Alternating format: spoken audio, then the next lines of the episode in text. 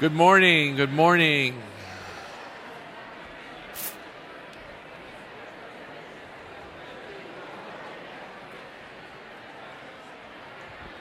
Good morning.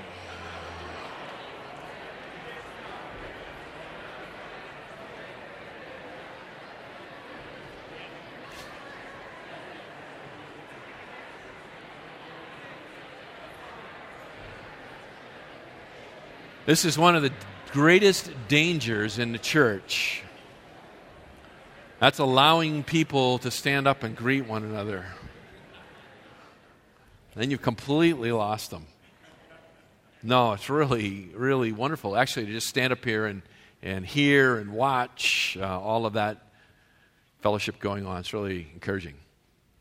A group of us uh, yesterday spent the day out on the high seas, out on the USS Lane Victory, which was really quite an experience. And um, I'm still uh, feeling the effects of that experience. So, so if I hold on to the pulpit extra tight this morning, it's because the room is rocking. I'm not kidding you. It's uh, today. There have been a couple of times when the floor has been moving a little bit on me. I don't know if they offered Dramamine for landlubbers or what. But anyway, it was a great time to be out there. And tremendous sacrifice. I didn't realize what a sacrifice the uh, merchant marine made during World War II.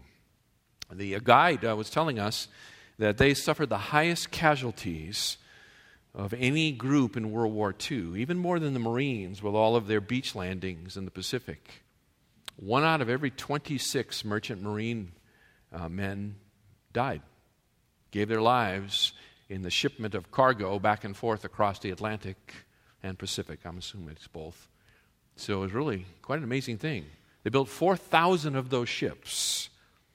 And uh, at, at the peak of the war, they told us that there 33 a week were being sunk and completely lost. So, uh, really, an amazing sacrifice that uh, people were willing to make. It was indeed the greatest generation, huh? So open your Bibles up to uh, Matthew chapter 6 this morning. Matthew 6. And we're going to attempt to work our way through verses 25 to 34 this morning. Got a long message for you this morning, but um, you're not going anywhere, I don't think. And uh, I mean, if towards the end you feel like you have to get up and leave, then go for it. Uh, it'll be your loss. So, you know, when I was uh, reading this passage this week and, and uh, thinking about it and so forth, it, it came to my remembrance that I had actually preached from this passage in this pulpit about 14 years ago. December 27th, 1998, to be precise, I preached a sermon from this passage. And that sermon was preached at the uh, request of the elders because uh, those of you who can remember back that far, uh, yeah, we were, uh, or not we, but the but the uh, the world was concerned, and the Christian world was very concerned that uh, Y2K was going to bring an end to everything. You remember that? Yeah, Y2K. All the computers are going to shut down. Airplanes are going to fall out of the sky. It was all kinds of crazy things that were talked about, and so within the Christian community, there was a fair amount of worry and anxiety leading up to that. And so we addressed that topic from this passage. And that's what this morning's message is about. I've entitled it Freedom from Anxiety. This morning's message is Freedom from Anxiety. Worry, anxiety, I'm going to use them somewhat uh, synonymously this morning, is a really interesting thing. According to the dictionary, one definition of the word worry is, quote, to grasp and tug repeatedly at something. To grasp and tug repeatedly at it, like the idea of a dog worrying a bone, can be used that way. Actually comes from an old English word that originally meant to seize by the throat and to strangle. And that's a pretty good description, isn't it? Worry is a, is, an, is a sort of a mental strangulation that competes against all other thoughts and eventually squeezes and chokes them out until the person who has been given over to worry or anxiety can't think of anything else.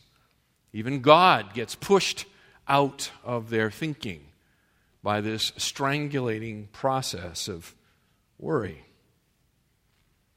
It is a, a preoccupation of the human mind and spirit that can paralyze an individual. And my friends, we live in a nation of worriers. We live in a nation of worriers. There is not a person in this room who is not guilty to some degree and at some time of the sin of worry. It indeed is probably one of the sins of our generation. I went on a website and was, was looking around a little bit, and I'll share some of these things with you. And it's a did you know kind of thing. Did you know that anxiety disorders are the most common mental illness, according to this website, in the United States, affecting 40 million adults in the United States from ages 18 and up? That's about 18% of the U.S. population. Anxiety disorders cost the United States more than $42 billion a year, consume about a third of our healthcare dollars that are spent in the area of mental health.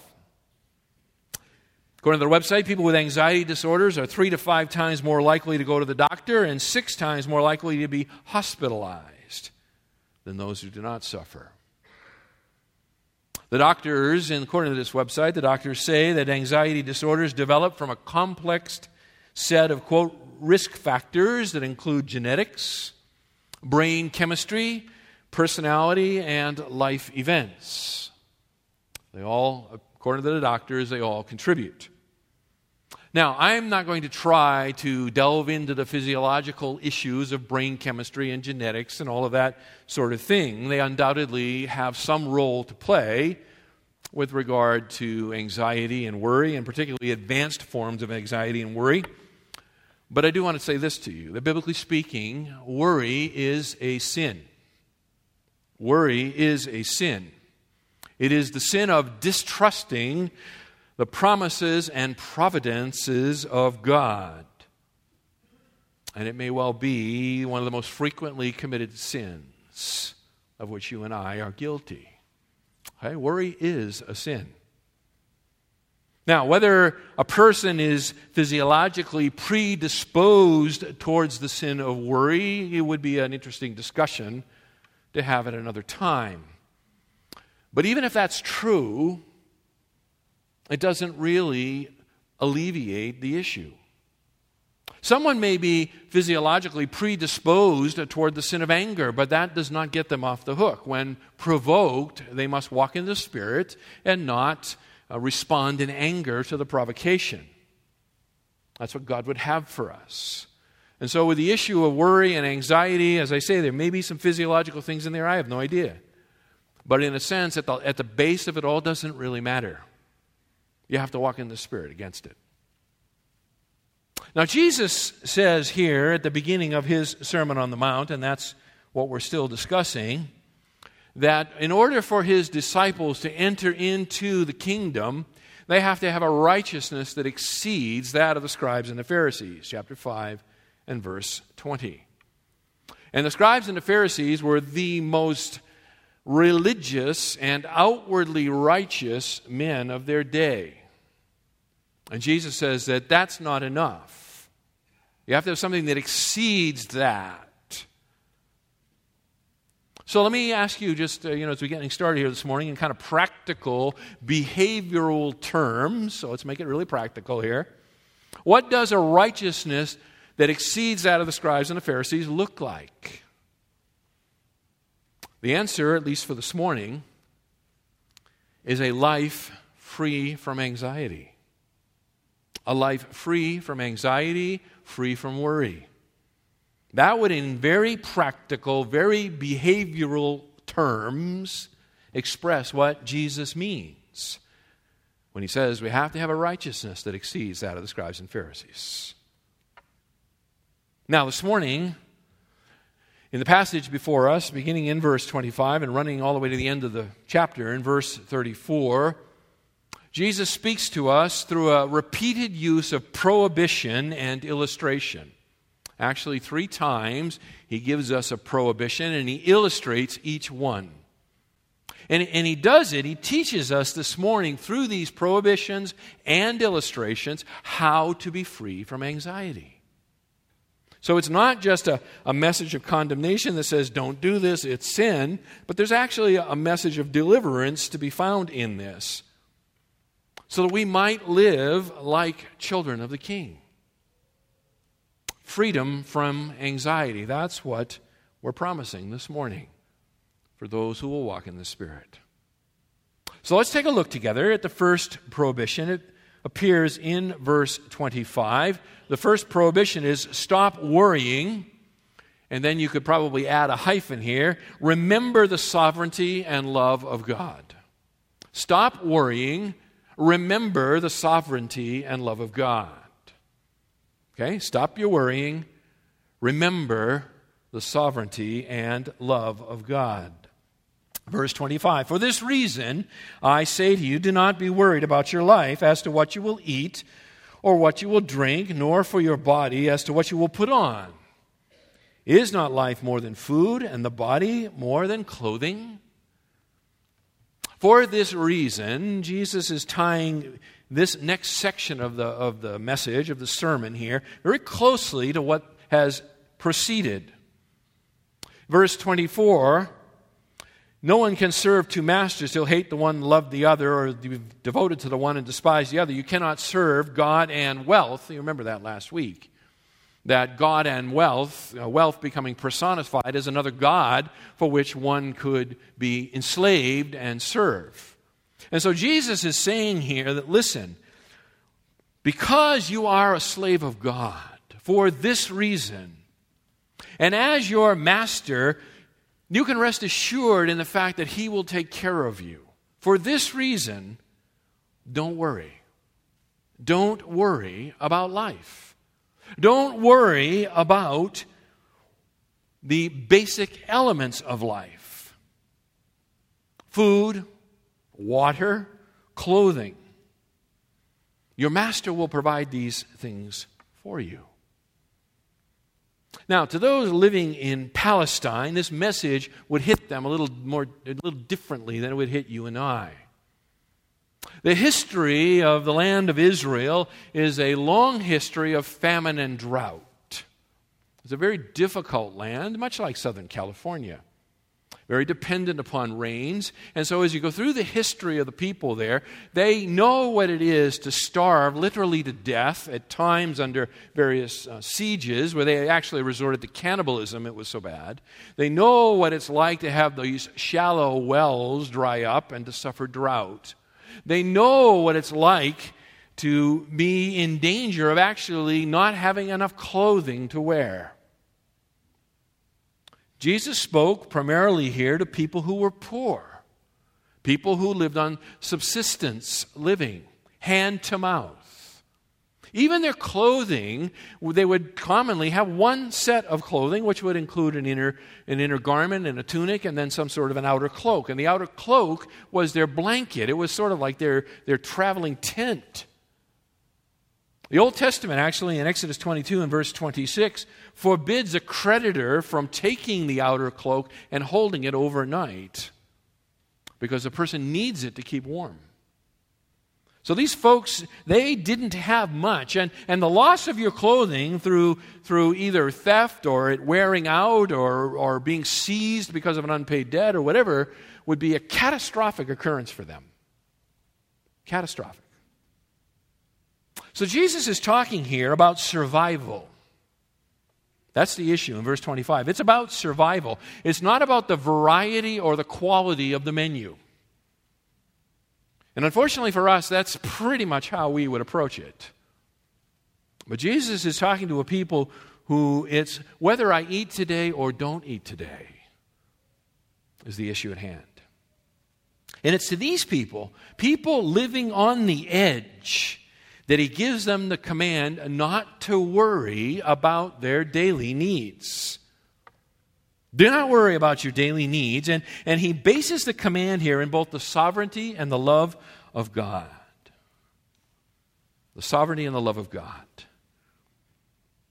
Do not be worried, verse 25, he says. It's a, it's a present active, indicative which just simply means stop being worried, is a better translation. They are already worried, and he's telling them to cease this activity of worry.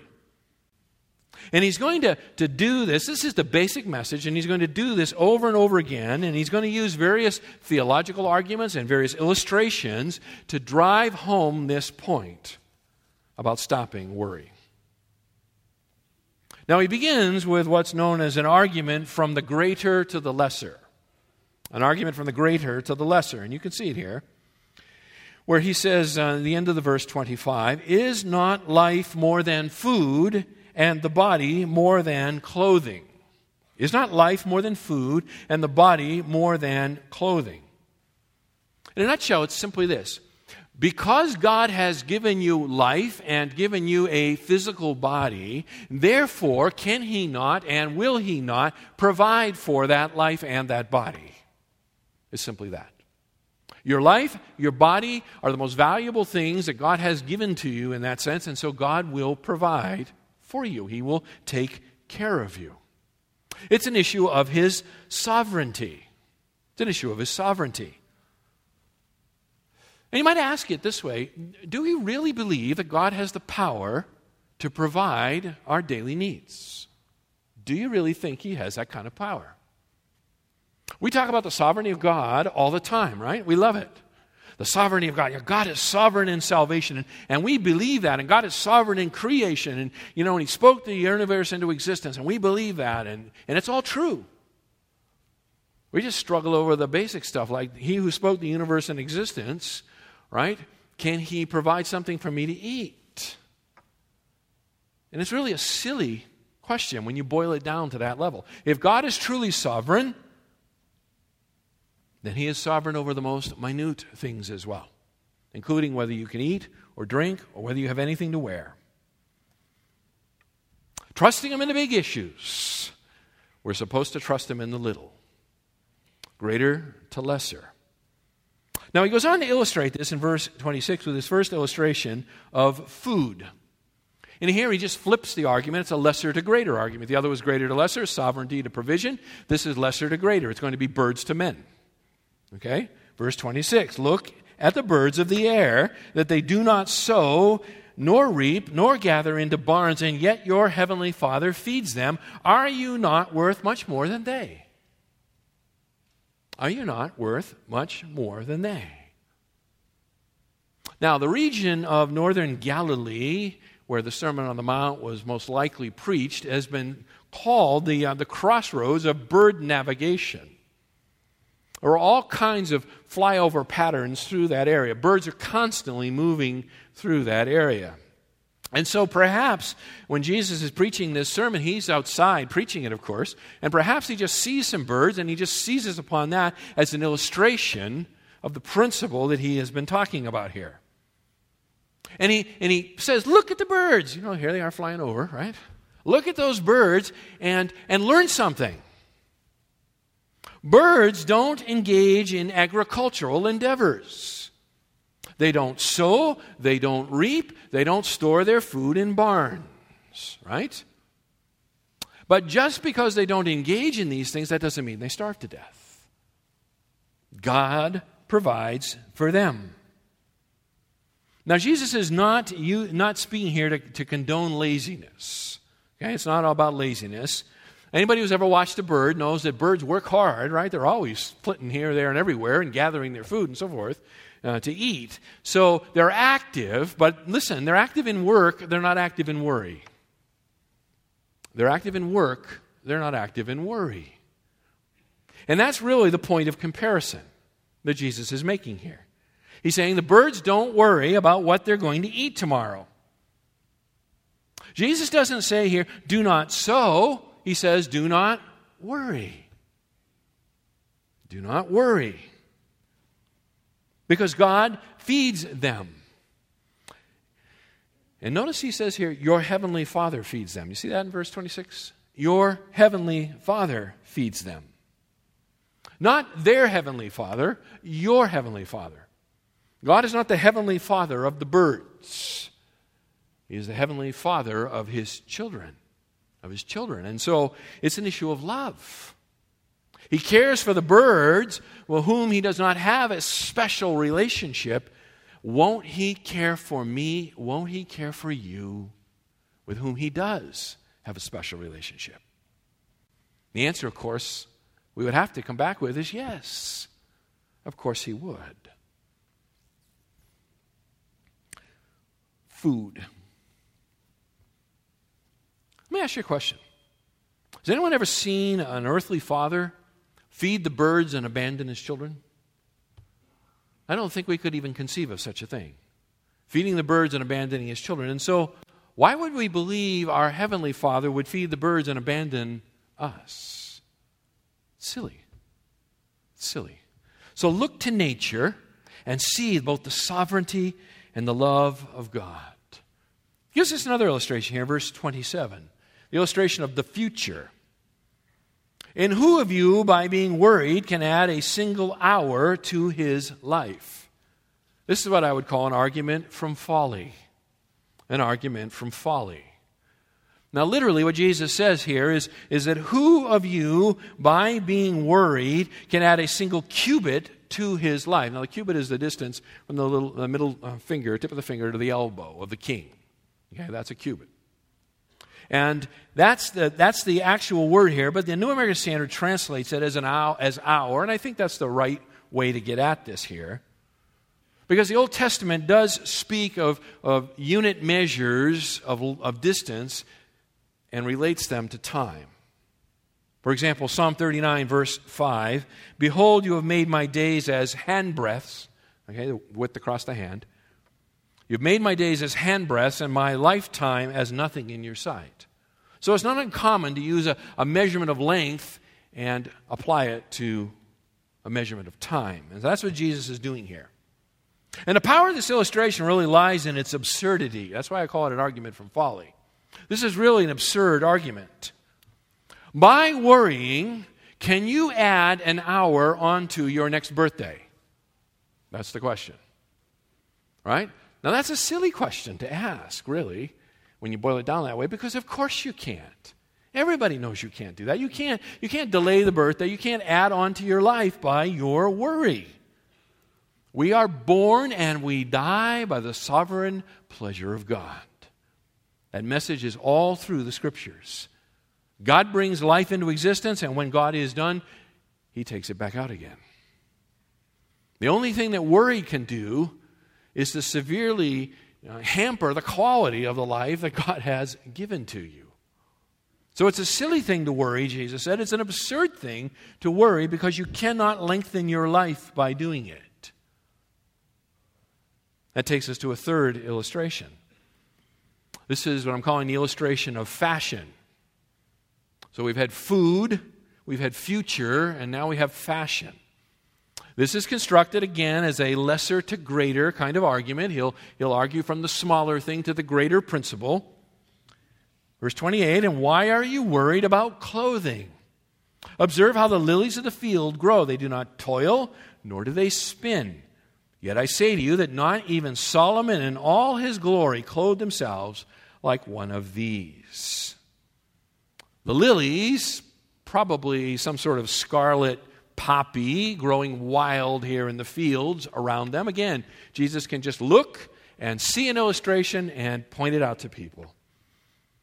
And it's these wildflowers that they display the care of God, don't they? They're absolutely beautiful. They don't work hard at being beautiful, they just are beautiful.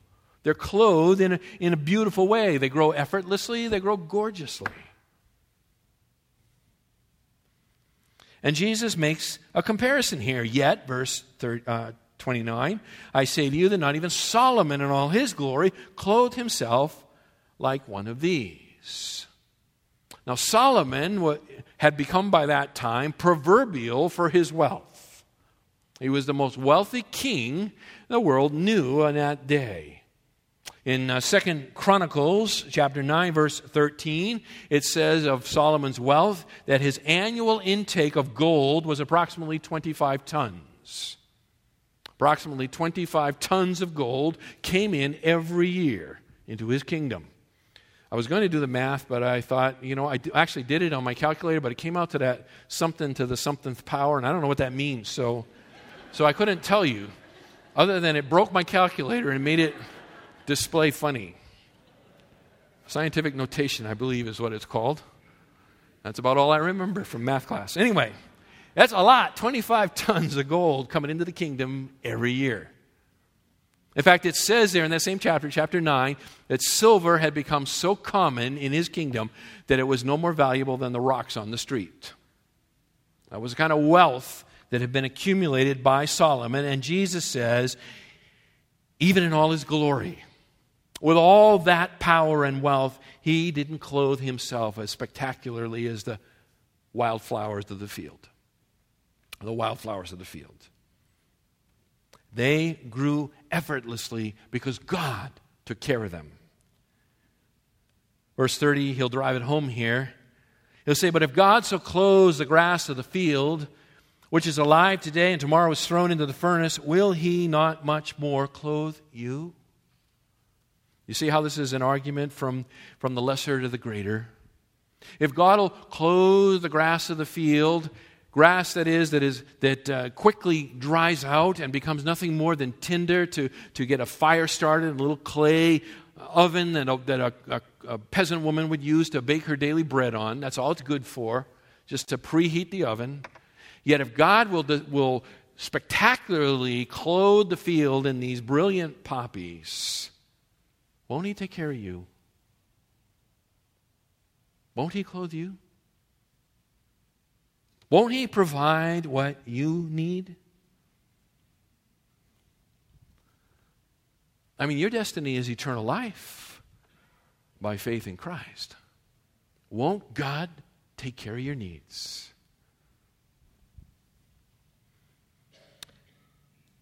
You notice the end of verse 29 this expression.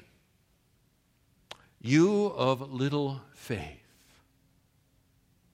Anybody who cannot answer in the affirmative to the question just above that, will he not much more clothe you? To whoever cannot answer yes to that affirmation, Jesus has some strong words. He says, Oh, you of little faith. When you are, when you are caught in the, in the paralyzing stranglehold of worry and anxiety. You're of little faith. Your faith is small. Your faith is displeasing to God. There's an interesting little expression here little faith, oligopistoi in the Greek, and I only say that because I like the way it sounds. Okay, oligopistoi. What it literally means is little faithed men little faith men. And it's used, this expression, actually five times in the New Testament, four of them by Matthew. And the context in which it repeatedly occurs is worth looking at. So listen. Matthew 6, verse 30. Luke 12, 28. Same context here, right? And it's the worry about clothing. It appears in Matthew 8, 26 where the disciples are afraid of drowning during a storm. They're out on the Sea of Galilee in a boat, and the storm is so great the boat is going to sink, or at least they think it is, and they are afraid of losing their life by drowning. Matthew 14 31. Peter is afraid of drowning while he's walking on the water. Matthew 16 and verse 8, the disciples are concerned over the fact that they have not brought any bread with them to eat. In all of these situations, it would seem like a somewhat natural concern and worry they would have, right? I'm drowning. I don't have anything to wear. And not like, you know, I'm going out tonight and I don't have anything to wear, but, you know, I'm in danger of dying of exposure here. I don't have anything to eat. I mean, these seem like sort of natural things. You, you would almost expect Jesus to say, Now, now, now, now, it's okay. I've got it. Don't worry about it. Right? I understand why you're worried. I mean, after all, it's a scary thing to be afraid of drowning. It's a scary thing to think about going hungry. It's a scary thing to think about having no place to live, nothing to wear. But he doesn't respond like that. He actually, he gives them one of the harshest rebukes that he gives to his disciples anywhere in the New Testament. It's, it, it, it just really is shocking. You little faith men. Little faith men. You need to strengthen your faith, your, your commitment to the king and, and his kingdom. You need to remember the sovereignty and the love of God. One commentator writes, and I quote Worry is practical atheism and an affront to God. Worry is practical atheism, and it's an affront to God. When we become choked with worry, when anxiety wells up in our heart and, and begins to squeeze God out. We don't lose our orthodox expression of Christianity. What we lose is, is the day to day practical living it, living it out. We become like a practical atheist. And God is not happy about that. It's an affront to Him. And it draws a very sharp rebuke, a very sharp rebuke. So listen, we, we become free from anxiety, and that's what we're talking about here this morning. How to become free from anxiety. We become free from anxiety by stopping worrying and instead by remembering the sovereignty and the love of God, our Heavenly Father. Stopping your worry and instead remembering God's sovereignty and His love for you as His child. Second, second prohibition, and it appears here in verse 31 and following. Here it's don't worry. It's not the stop worrying, it's just a plain old statement don't do it. Don't start, don't begin, don't go there. Okay? Don't go there. Don't worry, change your focus. Don't worry, change your focus. Change your focus. This is how to be free from anxiety. Don't worry, change your focus. Verse 31. Do not worry then, saying, What will we eat? Or what will we drink? Or what will we wear for clothing? For the Gentiles eagerly seek all these things, for your heavenly Father knows that you need all these things. But seek first his kingdom and his righteousness, and all these things will be added to you. We had instructed earlier in chapter 6 and in uh, verse 11 to pray daily for our food, right? Pray for our daily bread. We are instructed by the Apostle Paul that we are to work hard to earn a living to provide for our needs. 2 Thessalonians chapter 3 verses 6 to 13. But we are to pray and we are to work in complete trust of God. Complete trust in God, knowing that it is God who ultimately takes care of us. Now, let me apply this here a little bit. If it's prohibited to you and I to, to worry about basic survival needs, right? Water, food, clothing, if it's prohibited to worry about those things, then it must be by extension prohibited to be worried about other lesser things. Wouldn't you agree with me? If you can't worry about the things that are necessary to sustain your very life, then obviously you're not supposed to be worried about all the other lesser things that occur in life. Like job loss, like your children, like your health like your marriage prospects, like the politics or the economy or next week's school exam or anything else. If you can't be worried about the big things, you can't be worried about the little things either. So this is a this is an all-encompassing prohibition against worry. All encompassing. Do not worry. Don't go there. Don't start. Don't move down that path. Don't open that door. And then he illustrates it, verse 32, with an illustration of family identity. He has food, he has the future, he has fashion. Here he has family identity. Verse 32 For the Gentiles eagerly seek all these things for your heavenly Father knows that you need all these things. He's drawing a contrast here in verse 32 between two groups of people those who are outside of the covenant, called Gentiles, and those who are in the covenant, called children of God. Now, those outside the covenant, those Gentiles, remember how the Apostle Paul described them in Ephesians chapter 2, verse 12. He describes them there as separate from Christ, excluded from the commonwealth of Israel, strangers to the covenants of promise, having no hope, and without God in the world. Now, for those kind of people, worry is a natural thing. It's a natural thing. The gods of the Greco Roman world were no gods at all. But they were capricious, they were ill tempered, they were uncaring, they were unfeeling, they were cold, they were distant. People would make tremendous offering to them, but they never were really sure that the God received them with any kind of favorable view at all. They lived in constant fear that they had not done enough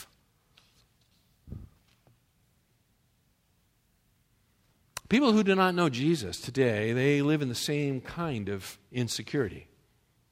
It's the same situation. Tell me, you who believe that God will welcome you into his presence because of, because of your good works, answer this question for me. Are you sure? Are you sure? How many good works does it take? How good do they have to be to offset your evil? What a tragedy it would be that if the last day of your life and you pass from this world and pass into the judgment of God and you're one short. Just one short. It's no answer at all. You're just as bad off as the, as the Gentiles that Jesus is talking about here. No.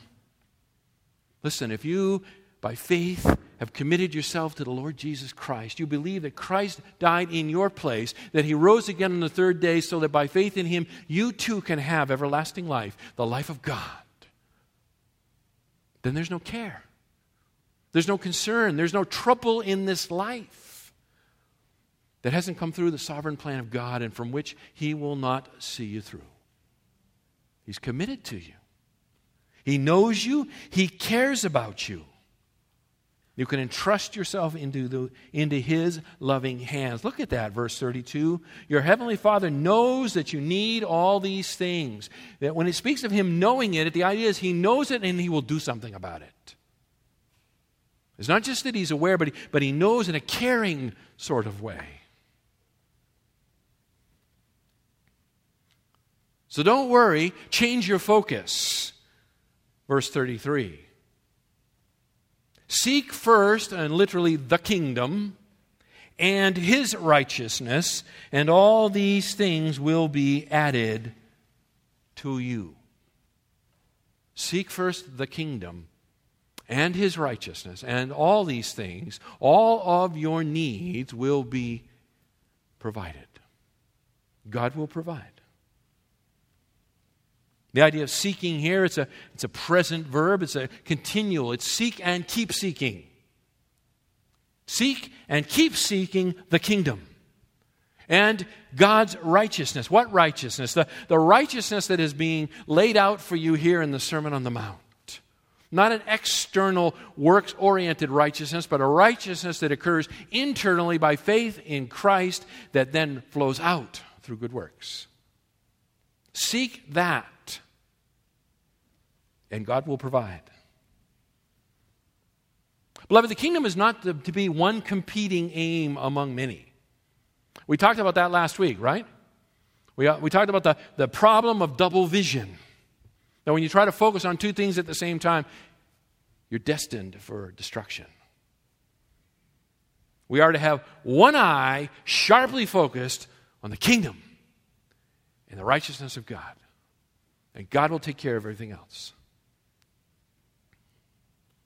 It's a pretty strong promise, isn't it? All these things will be added to you. To you.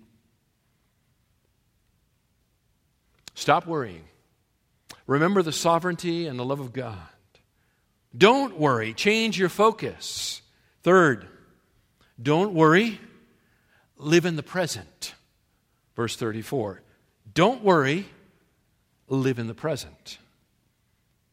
So do not worry about tomorrow, for tomorrow will take care of itself.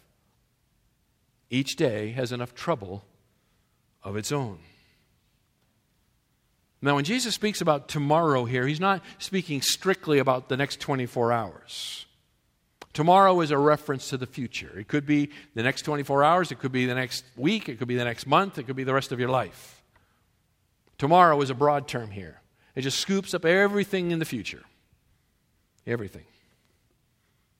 What Jesus is saying to us here is listen, we need to acquire the skill to live one day at a time. Today. Because we don't know what tomorrow will bring. Just live today. Live in the present. Now, in our home, we, we, have a, we have a saying. We call it telescoping.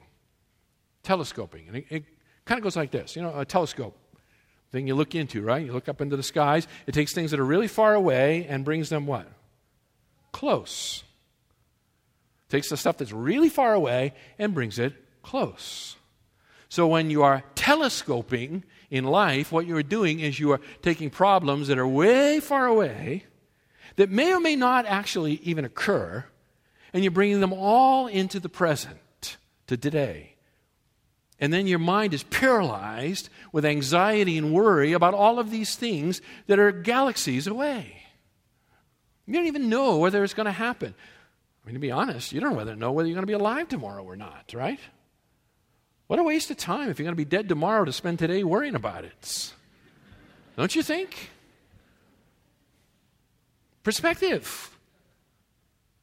We have to have perspective. We have to live in the present. Let tomorrow's troubles stay in tomorrow. Today's got enough problems of its own. That's his last illustration here, the second half of verse 34. Tomorrow will take care of itself. Each day has enough trouble of its own. The illustration here I'm calling Father Time. I had to do that because everything else began with F. Okay? So I had food, future, fashion, family, identity, and then I thought, uh, all right, Father Time. That works. Because what Jesus is doing here is he's actually using humor again. He's using a, just a bit of humor again, and, he, and he's personifying the future here as a character consumed with emotion, the emotion that's normally experienced by people who think about the future. So he takes the future and, and, he creates a caricature of the future of this person who is, is like Father Time, and he's, he's fretting, he's floor pacing, he's hand wringing, he's hyperventilating, he's on the brink of an anxiety attack. He does more than enough worry for everybody. Let tomorrow worry about itself, he's saying. Let old Father Time worry about the future. You don't need to. Because he's going to do more than enough worrying for all of us.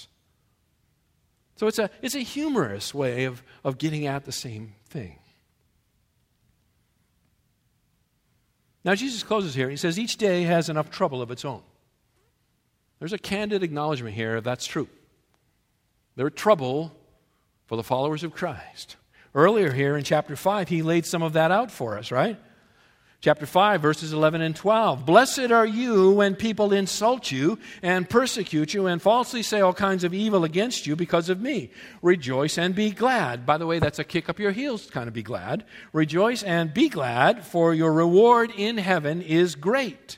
For in the same way they persecuted the prophets who were before you. There are going to be difficulties in life, Jesus says particularly because you're my follower, and if they persecute me, they're going to persecute you. But don't worry. about tomorrow. Don't worry about next week. Don't worry about next year. Don't worry about what is my life going to be like when I, you know, when I retire or whatever. Don't worry about that. You may not live that long. Let tomorrow take care of itself. You stay in the, in the moment, in the present. Stop worrying, live in the present. Stop worrying, live in the present. Okay, let's just review it here. Freedom from anxiety. How do I gain it? Here they are. Stop worrying. Remember the sovereignty and love of your God. Stop your worrying. Remember the sovereignty and love of your God. Secondly, don't start worrying. Instead, change your focus to the kingdom of God and his righteousness. Third, don't worry. Live in the present. Let the future take care of itself. These are the very practical ways that Jesus tells us that we can counsel our own heart with the truth of the Word of God. Now, there's one gigantic temptation, I think, that rises up in the midst of this entire teaching. And what that temptation is, is a temptation to soften the sharp edges here. Soften the sharp edges. What I mean by that is to think of the exceptions. Some of you have been doing that already. Some of you should never take up playing cards, okay? Just telling you that. Okay? If you don't know what that means, you can think about that later. All right? You're thinking about the exceptions. All during this sermon, you're saying, yeah, but. Okay, but.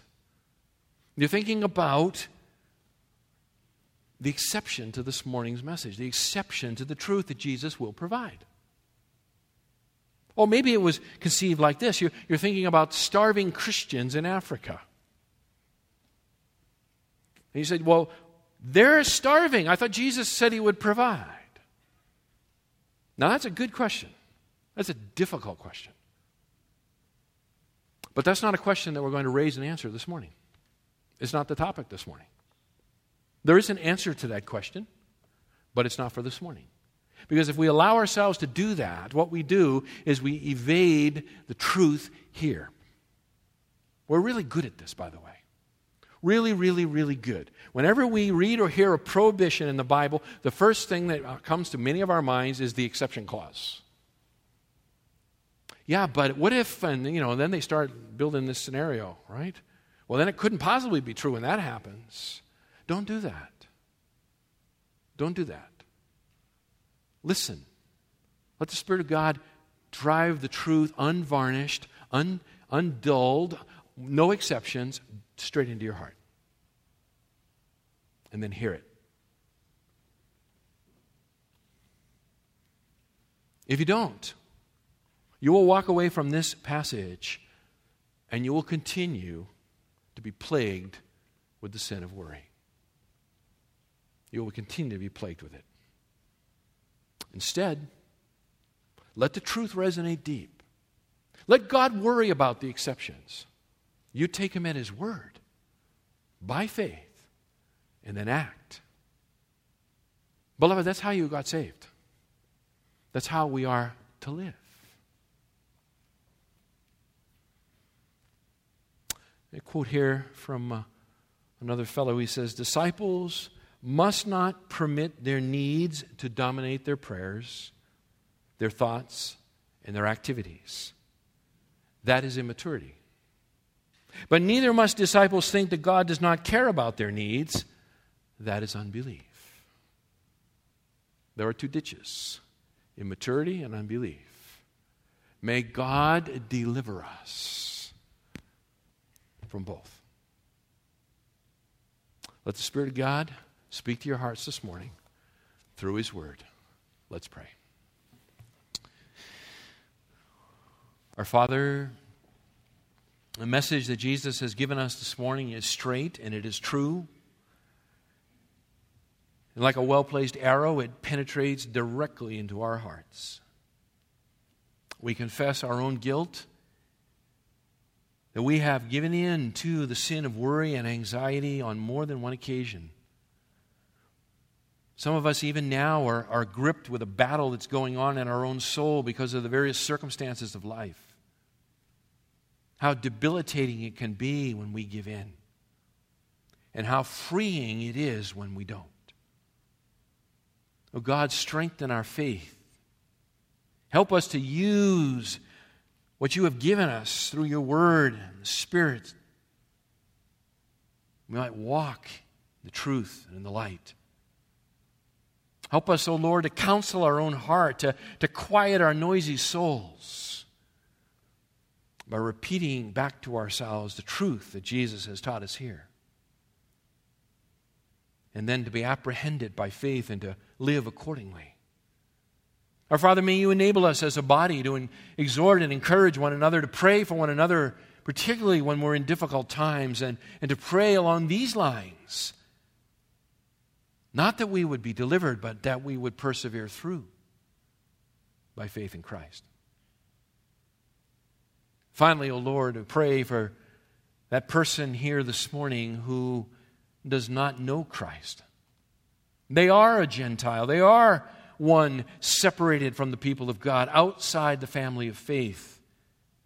Their God, a God of their own making, is arbitrary and capricious and impotent. They should be worried. And yet, O oh Lord, you stand with your arms wide open for them. You invite them to come and to receive Jesus as their Savior. May your Spirit move their hearts even now, right here in their seat. They might call out to Jesus to save them. We pray in Jesus' name. Amen. God bless you, beloved. I'll see you tonight at 5:15. I hope you bring something good. I'm going to be hungry. Okay? God bless you.